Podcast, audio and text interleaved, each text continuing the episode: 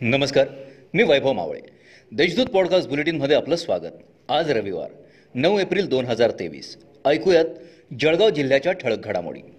कत्तल केलेल्या जनावरांच्या चामड्यांना मीठ लावून त्याची साठवणूक करणाऱ्या सुप्रीम कॉलनीतील गोडाऊनवर एम आय डी सी पोलिसांनी शनिवारी छापा टाकला.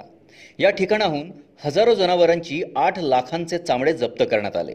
या प्रकरणी गोडाऊन मालक सर्वत सुलताना शेख जब्बार कुरेशी याच्यासह अरबाज मुस्ताक कुरेशी व शेख जुब्बर शेख मोहम्मद यांच्याविरुद्ध गुन्हा दाखल करण्यात आला आहे आयटकशी संलग्न महाराष्ट्र राज्य ग्रामपंचायत कर्मचारी महासंघाच्या राज्य पदाधिकाऱ्यांची बैठक सात एप्रिल रोजी आयटक कामगार केंद्र मेघदूत कॉम्प्लेक्स नाशिक येथे ज्येष्ठ नेते प्राध्यापक तानाजी ठोंबरे यांच्या अध्यक्षतेखाली पार पडली.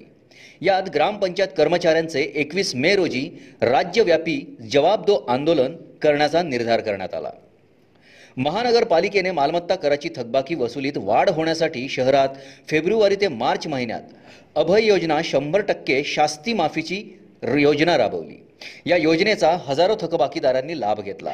या योजनेचा एकतीस मार्च हा शेवटचा दिवस होता.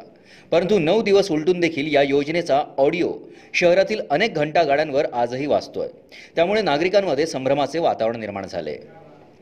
मोबाईल दुरुस्त करण्यासाठी जात असलेल्या वृद्धाचा रस्ता अडवून त्यांना मारहाण करीत त्यांच्याकडील मोबाईल हिसकावून घेतल्याची घटना पिंपराळा आठवडे बाजारात घडली.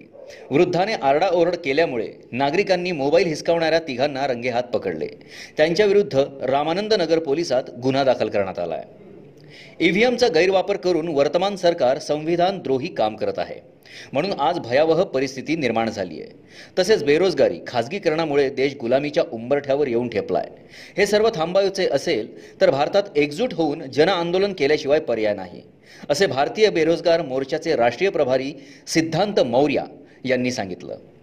या होत्या आजच्या ठळक घडामोडी. आता वेळ झाली येथेच थांबण्याची. भेटूया पुढील पॉडकास्ट बुलेटिन प्रसारणात.